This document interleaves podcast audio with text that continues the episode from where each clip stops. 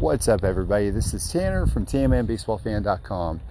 Actually went onto Blowout Forums the other day, and somebody posted an interesting question I thought would be fun to kind of talk about and talk through with you. But somebody wrote and they asked, what is your favorite or the best decade for baseball cards? And so we've got like over 10 decades of baseball card collecting to really go through and discuss, and it's I think it'll be great fun.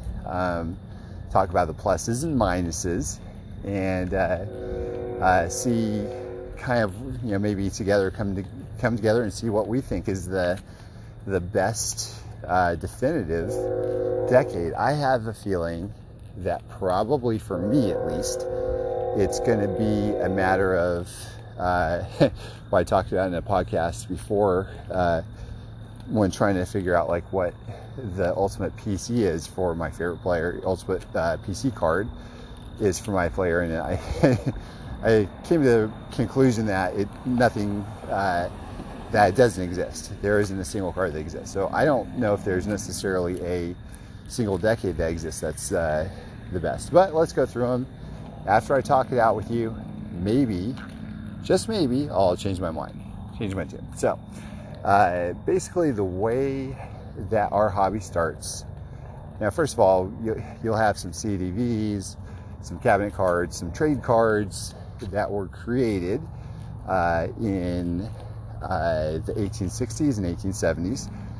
But what we're talking about here is we'll start with the 1880s, because that's when the baseball card boom really started. You have cards that were created from for Old Judge, Gypsy Queen, Allen and Ginter, Goodwin, Kalamazoo Bats, Four Base Hits.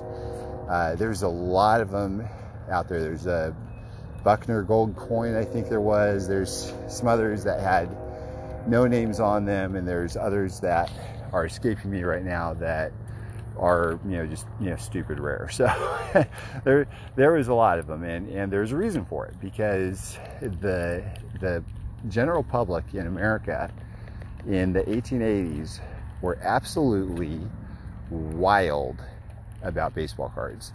They loved them some baseball cards. And this is also around the time of the color lithograph explosion. And I talked about this in my last podcast briefly, where the 1880s kind of opened up an amazing time for art in America. And people were people were collecting trade cards. And we're talking about, you know, things that like people were selling tonics or, you know, mayonnaise or whatever, or anything. Like any product or service could be found by various companies that were selling these pieces. And to advertise, they would create something that's called trade cards. And a lot of times they would utilize color lithography to create these beautiful full color advertisement pieces that were die cut sometimes not. And it's kind of funny, but to think about now, but people were wild about collecting these things, and they would collect them and they would glue them in their little scrapbooks, and it would be a collection for them. So, you know, think about doing that now. I mean, we're inundated with these types of advertisements all the time. In fact, we get them every day in the mail, and the vast majority of them, you know, most, if not all, most of the time is all, go directly to the recycle bin. You know, we don't care about them anymore. We're just oversaturated with them and all this. So it's kind of funny how times changed. But anyways, people loved it back then, and people loved baseball. So it's just like this perfect intersection. And the baseball card boom was created. And so, of course, what happened, and I've talked about this before, I think it was 1889 or 1890, if I recall correctly, is when the American Tobacco Company was formed because I think the government broke up the monopoly or something. No, that's down the road. So anyways, the American Tobacco Company was formed, and so I think all of these companies that were creating baseball cards and putting them in their products for cigarettes or whatever, at least, they didn't have to advertise anymore. So, which was kind of a good thing for everybody, because a lot of people back then that were creating the cigarettes, they said, man, the most expensive thing for us was not creating the cigarettes or packaging or anything. It's the actual baseball cards that we're just, throwing them in as little freebie enticements. So once that happened, once all the tobacco companies were formed under one umbrella, there's really no need to advertise, so they stopped making those cards. So what happened was basically card collecting pretty much ceased to exist until the government broke up the American Tobacco Company that was formed around 1909, 1910. So there were some cards that were still made during this hiatus of card making, like Mayo's Cut Plug. That was in 1895, and 1893 was Just So Tobacco. That's another one which, Just So was like wildly rare. Like if you find a Cy Young 1893 Just So Tobacco, you are probably a very, very wealthy person. But anyway, so like I said, there's like a 1903. I don't remember what it's called, Breisch and Williams, something like that. I don't recall the exact name. But in any event, the vast majority of card production just stopped. So you had a good run of about 3 years where the majority of the production took place. And I think some Old Judge cigarettes still had cards in them in 1890, if I remember correctly.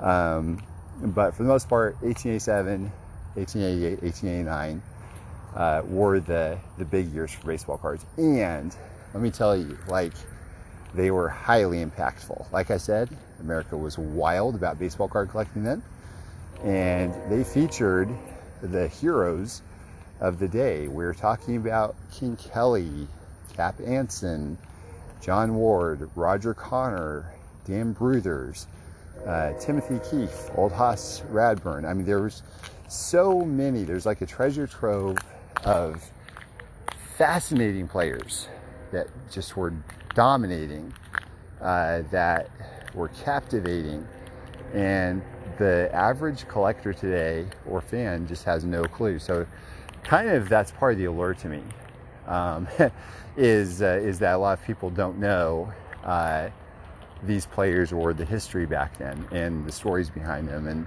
the formation of this game. And that's probably part of why I love the 19th century baseball cards, is because of the history behind them and what they did, like how they all is really the beginning of our hobby, and so I would rank the 1880s very, very, very high. I love them. I love them. If you've been listening to me for a while, I'm just like a big fan of them. So 1880s, A-OK in my book. I love them. 1890s, like I said, we have 1893 Just So Tobacco and 1895 Mayo's Cut Plug. Great cards. Just So Tobacco, you probably will, and there's probably other 1890s issues in there that I'm not thinking of, but those are the two that are coming to my mind. You probably will never see one of those in your life. And when it comes to the cut plugs, yeah, they're around. You can find them on eBay and everything. They're decent cards. They're nice. But there's really not a whole lot to choose from when it comes to other cards from the 1890s. So 1890s probably not going to make the top of my list or anybody's list of decades for card making. And the same possibly might go for the 1900s, except that 1909 is really when you start seeing more candy companies come in and creating some cards, and they've got some really neat cards. There is a lot of, like, if you don't know about the candy cards from the late 1900s to early 1910s, look at them, look them up. They are the same size as the T206 white borders, so they resemble the T206 white borders in many ways, but they might be, but they'll have like fairly wildly different artwork. Like there's a couple of them for Christy Mathewson, for instance, where and a lot of times, by the way, the artwork isn't going to be as nice as the T206s, but there'll be a lot of them that are wildly colorful.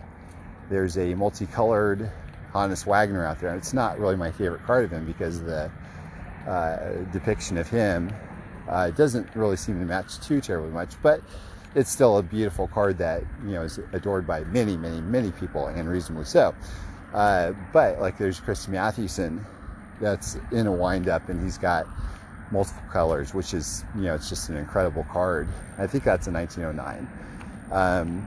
There's I think the E90-1, I believe, is a Shoeless Joe Jackson rookie. That might be a 1910, but it might be 1909. There's also, I think it's an E98, if I remember correctly, of Ty Cobb. It's either 1908 or 1909. That's considered by many to be his rookie card. So there's definitely some punch with the end of those years. And there's also, like I said, the 1903, I think it's 1903, Breisch Williams or something. They've got some extremely rare cards there. They're really neat. But that's really kind of about it, because, again, the government didn't come in to break up the American Tobacco Company, which, you know, I don't know. I don't think that has anything to do with the candy companies, but you know, no tobacco products really, for the most part, were actually picking up anything as far as cards or anything like that. So 1900s. I would probably put that in the same realm as the 1890s. Not a whole lot going on, maybe, but there's a lot more going on in 1909. And really, some could even argue that the T206 has started in 1909. So if that's the case, then game over. The 1900s are going to be one of the best decades. But generally speaking, I like to say that a lot of these white borders are the T206 that started in 1910. But, you know, like I said, there's probably some that were in 1909, and maybe that's the actual, maybe there was a lot of activity for the T206 for 1909. But I do know that they ran through, if I recall correctly, in 1911, because they ran those cards for a few years there. So going into the 1910s, you have a lot of interesting things going on. You've got turkey reds, you've got the T205s. Oh yeah, back in 1900s, by the way, you have the T204s, where you've got the Ramleys. That's where the Walter Johnson rookie is, by the way. So that also, to me, gives the 1900s a little more juice. So yeah, okay. Let's go back and reiterate this 1900s here. If we're dealing in some 1909 T206s and some Ramleys, then yeah, that's a pretty stout. Decade for card collecting, even though a lot of those years didn't really have anything to speak of at all, because we are used to cards every single year. 1890s, 1900s didn't really have that. So going back to the 1910s, we have the T205 gold borders. We have T207s. Not really a big fan of T207s myself. T206s, as you all know. We have a number of candy companies that sent out or that created cards as well, which were great. And we have another monster, Cracker Jack. Cracker Jacks were created in 1914 and 1915. The difference between the two is the backs of the 1915s were printed upside down. And the reason why is because they wanted you to apparently glue these in their albums so you could flip the card up and you could read the little biography or whatever was on the back. So massive sets there in Cracker Jacks. And, you know, so like I said, the T206, anytime you can have like the T206s and the Cracker Jacks, I mean, these are two of the top five, I'd say, most iconic sets ever. Maybe two of the three or four top, actually, most iconic sets ever in one decade. I mean, you've got a winner of a decade there. And of course, you know, you have, in the 1910s, you've got some caramel cards that include Babe Ruth cards that some people would say they're his rookie. There's also the Baltimore News 1914 Babe Ruth rookie, which is a massive deal. If there's a high-grade one that ever surfaces, it might set records. You know, so then just have many, many, many incredible cards. You also have strip cards that started. I've talked about W514s. I just sold a set of them recently, and you know, incredible set. That was I think the general consensus is that they were created in 1919 or 1920, but I think they were probably released in 1920, but maybe the creation of them was in 1919. That's what I would think anyways. That's my guess. So the decade of the 1910s is pretty incredible. You've got a lot of stuff going on. Now, let's look at, for instance, the 1920s. 1920s is probably the decade that I know the least about, and therefore is the decade that I'm not as big a fan of as, you know, compared to all the other decades. The vast majority of the cards from this time period, and, you know, don't get me wrong, you've got incredible players. You have Babe Ruth in his heyday. You have Lou Gehrig as well. Like, you know, Murderers Row from the 27 Yankees. I mean, you know, I mean, it's an incredible decade for, you know, baseball, but especially Yankees fans, I guess you could say. And you know, you have Rogers Hornsby. I mean, there's a lot of players in there that are standouts. I want to say they're probably all overshadowed, of course, by the Babe. But a lot of the cards are just very drab. They're very black and white, and you know, nothing like, I don't know if there's many, if any, that come out of the 20s where you're like, oh, it's a beautiful card, it's a work of art. You know, you could say that several times for cards in the 1880s and the 1910s, you know, for sure. So 20s, you know, there's not really a whole lot going on there that I know about, at least. And certainly there are some cards that are heavy, heavy hitters from that time period, but you know, not a whole lot stands. Like, you can't say there's a T206 or a Cracker Jack that was created in the 20s that had that kind of weight. So moving to the 30s, this is where things get a little more interesting, because you have more color cards. Like one of the top most iconic sets ever, 1933 Goudey, and 1934 Goudey also, actually. And also, by the way, 1938 Goudey heads up. I mean, there's just a lot of cool things going on. The most iconic card of the number one baseball player ever, Babe Ruth, was in 1933 Goudey.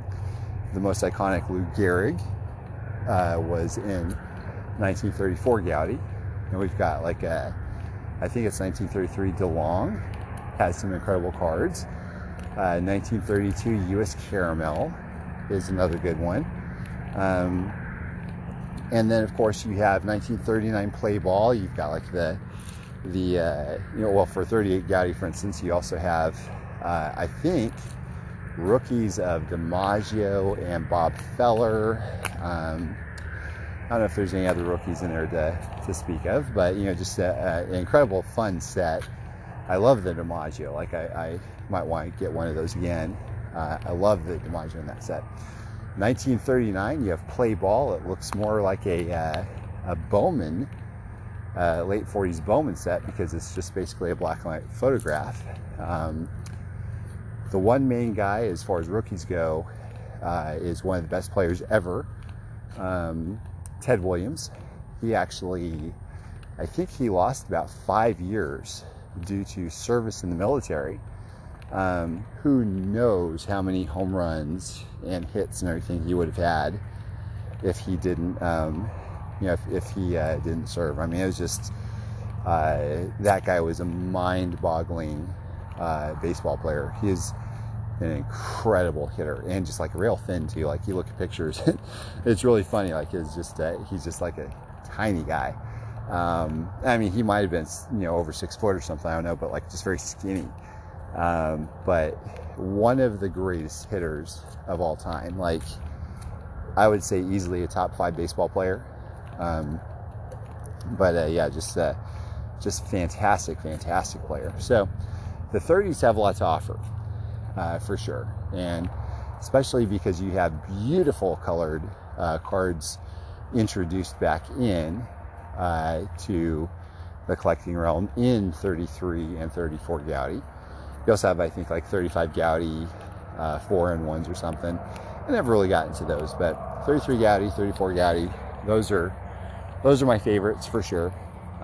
They are, you know, some of the nicest sets ever. 1940s, probably not too terribly much going on. There's a 40, initially at least, there's a 40 and 41 Play Ball. I think 41 Play Ball is a pretty iconic set. You have cards of like Shoeless Joe Jackson, for instance, that's in that set, which is really nice. But, you know, of course he, you know, hadn't played for a couple decades at this point, but still, you know, when you think of cards back in like the 40s, it's still like, that's like 80 years old now at this point. So really, really kind of cool. You have to jump up. I think, if I remember correctly, Bowman might have bought out Play Ball, something like that. I don't remember. There's something that happened there. I just don't recall offhand. But anyway, so Bowman comes in, creates cards in 48 and 49, and so 48 has 48 Bowman, from what I recall, has a Stan Musial rookie. Might be a Yogi Berra rookie in there, and probably some other guys. 49 Bowman, I think we've got rookies of Jackie Robinson and Satchel Paige. Trying to think if there's anything else to note. I'm sure there is. I'm missing a lot, no doubt. So 40s is a stout decade. But there's a lot of years, like, you don't hear anything of like cards from like 1942, 43, 44, 45, 46, 47, you know. so in that respect, it's kind of almost like the decade of the 90s, as well as the 1900s, you know. So, which is kind of interesting. I didn't think about that until really kind of talking it out right now. So the 50s, I think a lot of people would agree that that's kind of like the golden age, or people will say that's the golden age of baseball, maybe baseball card collecting, perhaps, because you have the introduction of Topps, and you've got the Big Daddy. This is like one of the top 3 or 4 sets ever made, 1952, and obviously the Mickey Mantle is like the second most popular card, you know, ever. Just behind the T206 on Swagner.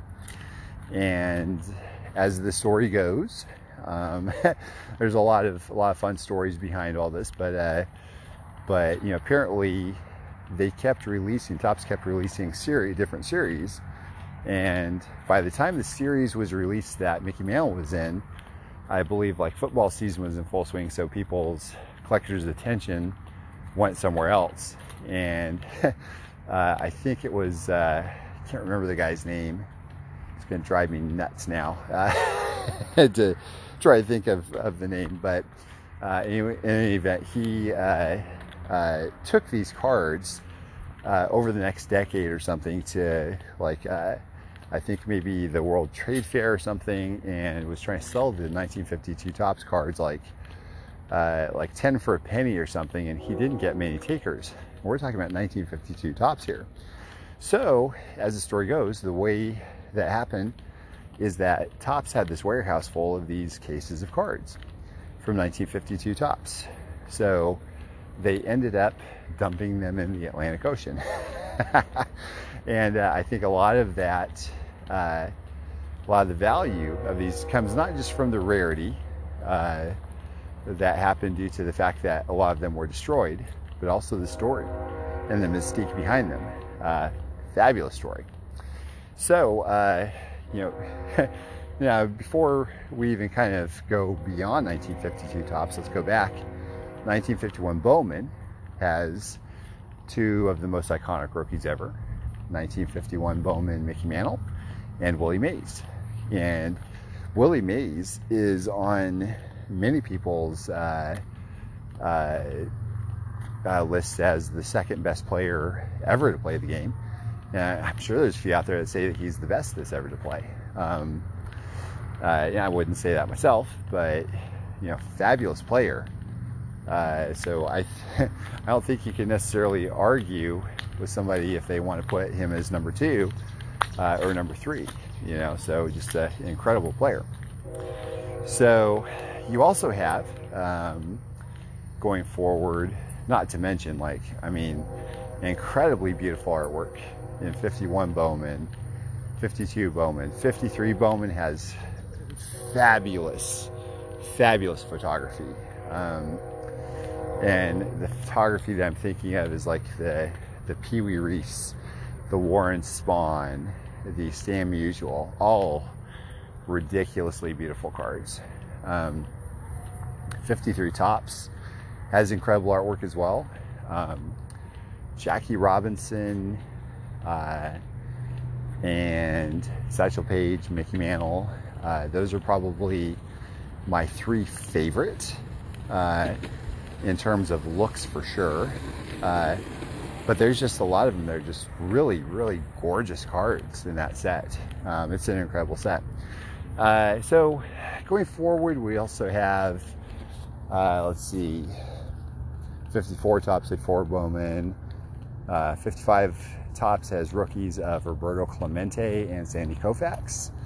55 Bowman was the last year for Bowman until, you know, 35 years, 34 years, whatever it was later, when 89 Bowman was brought back up.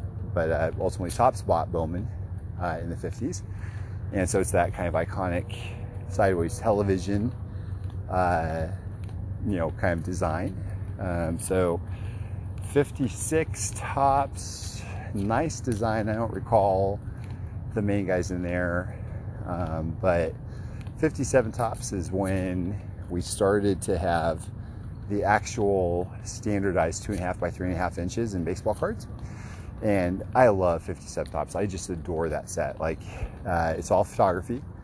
And I think they have some great cards. There's, I think if I remember correctly, again, going off memory, for 57 Topps, I think there's a Don Drysdale rookie, a Brooks Robinson rookie, is Frank Robinson's rookie in there? I'm trying to think if there's anybody else. Nobody else that comes to mind, but yeah, just an incredible set. Like, I would, one day, maybe I'll try to put that together. So 58 Topps, 58 Topps, I kind of, I've got a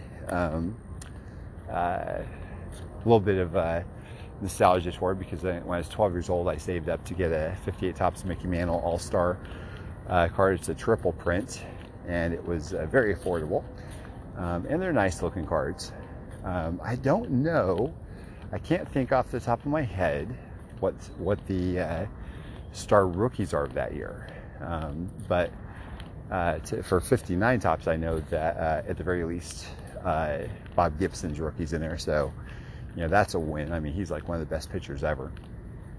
So, yeah, so the 50s, I mean, you got to put that at the top, you got to think. 1960s, I'm probably not like a hugely massive fan of the 60s cars. You do have Pete Rose. You got Pete Rose rookie there, 63 tops. You got Nolan Ryan, 68 tops, all kinds of others in there as well. I mean, you've got Tom Seaver and Reggie Jackson over the varying years. I'm trying to think what else. Carly Yastrzemski. Who else? The 50s. Oh my gosh, I forgot about the 50s and 54 tops. You got Hank Aaron and Ernie Banks. So that was a big mess up by me on my behalf. So I apologize for that. And by the way, I'm probably missing some. I think Harmon Killebrew is probably somewhere mid 50s, if I remember correctly, as well for his rookie. And yeah, I think the more I'm going into this, the more I'm thinking I'm just butchering this, but so I'm just kind of picking and choosing what's in my head, I guess. But anyways, going back up to the 60s, let me see if there's anybody else I'm missing that, you know, that comes up to my mind. 65, 68. There's a real iconic 66 tops card of Willie Mays. He's number one in the set, I think. I've always loved that card. Let's see here. Everybody thinks that the wood grain, by the way, for tops is first in 1987, but no, it's not. It was actually 1962. They had a darker wood grain. So, you know, 87 tops might have been a way for them to pay tribute to the set that they created 25 years prior. But let's see. And by the way, I think Gaylord Perry's rookie might be in there. What else? 69, there's Johnny Bench. I think Johnny Bench is in the 68 tops, but probably like the 69 tops of Johnny Bench better because he's got the rookie trophy. It's a rookie cup card. Let's see what else here. I think that's probably, mid 60s. Maybe there's a Joe Morgan rookie. Yeah. Those are the ones that pop out to me. So 60s is a decent decade, not my favorite. Next one in the 70s is probably my least favorite decade for baseball cards, if I'm being honest. We had some firepower. You had like you know, rookies of Ozzie Smith and Dave Winfield and Dennis Eckersley and Mike Schmidt and Carlton Fisk and Gary Carter and George Brett and Robin Yount, and you know, so like there was definitely some firepower in the decade, but it just never really hit me as exciting, really. The standout set for me probably would be, that's a toughie because I love 71 tops. I think there's a Steve Garvey rookie in there. Obviously early Nolan Ryan, and you know, but I like 71 tops. I think that 71 tops and 75 tops might possibly be my two favorite sets of the decade, which I probably should have been saying this all along what my favorite sets were from each decade. But in any event, we'll move into the 80s. The 80s, I think, probably has a lot to do with a rush of collectors coming in, and there's a lot of I don't know, a lot of credit that the 80s should get because of this. There's a lot. Obviously, we have the junk wax era, but man, there's like so much firepower, like as far as rookies go, and I mean. You can go for Rickey Henderson, Cal Ripken Jr., Ryan Sandberg, Tony Gwynn, Wade Boggs, Don Mattingly, Darryl Strawberry, Roger Clemens, Kirby Puckett, Dwight Gooden, Canseco, McGuire, Bo Jackson, Will Clark, Barry Bonds, Greg Maddux, Ken Griffey Jr., obviously, Roberto Alomar. Like, you have, like, so many incredible rookies. And so the 80s, in spite of the fact that they were mired with a production problem where millions and millions of many of these cards were made, the 80s would be one of my favorite decades for baseball cards. 90s, on the other hand, is not a nostalgia level for me, because I was out of collecting for the most part in 92, 93. But coming back and finding out that this is the genesis of super rare parallels, incredible competition between card companies, and they were just going at it, guys. Like, they created the coolest cards ever, the coolest inserts, the coolest parallels. The first time they created, like, super rare cards, like the 90s or the is the birth of the one of one, and just, like, all kinds of incredible stuff. Innovation was at an all-time high. And sorry, there's a very loud truck that drove by there. But anyways, innovation absolutely at an all-time high.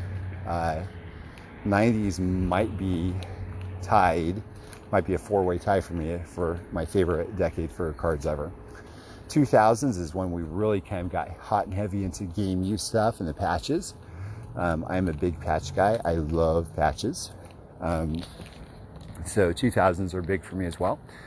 But unfortunately, at the end of the decade is when people started not having their licenses anymore. So that leads us into the 2010s, where Topps is really kind of the only game in town for the most part as far as licensed cards go. And, consistently they bring out high quality, top-notch stuff, but the competitive edge is not there. And it can't be there without competition, but they're doing as good as they can given the fact that they're the only one in the field. And they have wild cards that come out every year now, bat barrels, bat knobs, laundry tags, all this stuff. Incredible stuff. So it's fun to collect that decade as well. And that kind of brings us to 2020, which can't really say anything yet because we only have really 2 years to base everything off of. So that's kind of it. So as a recap, I'm going to say that probably my favorites are going to be the 1880s, the 1910s, the 1980s, 90s, and 2000s, which is kind of funny. I guess I probably said about half of them. So that's a wide array, and they're all for different reasons. But man, I love each of those decades so much. There's some that I don't love too terribly much. 1920s, 1970s are the two main ones that kind of stick out for me that I'm not really a massive fan of. But that's okay. They've got some great cards in those decades anyways, but just not as a whole, they don't really excite me like crazy. So anyways, that is my list, and nice little rundown, I guess, of cards by decade. And if you have any other thoughts to add, please feel free to let me know. Thank you all for listening.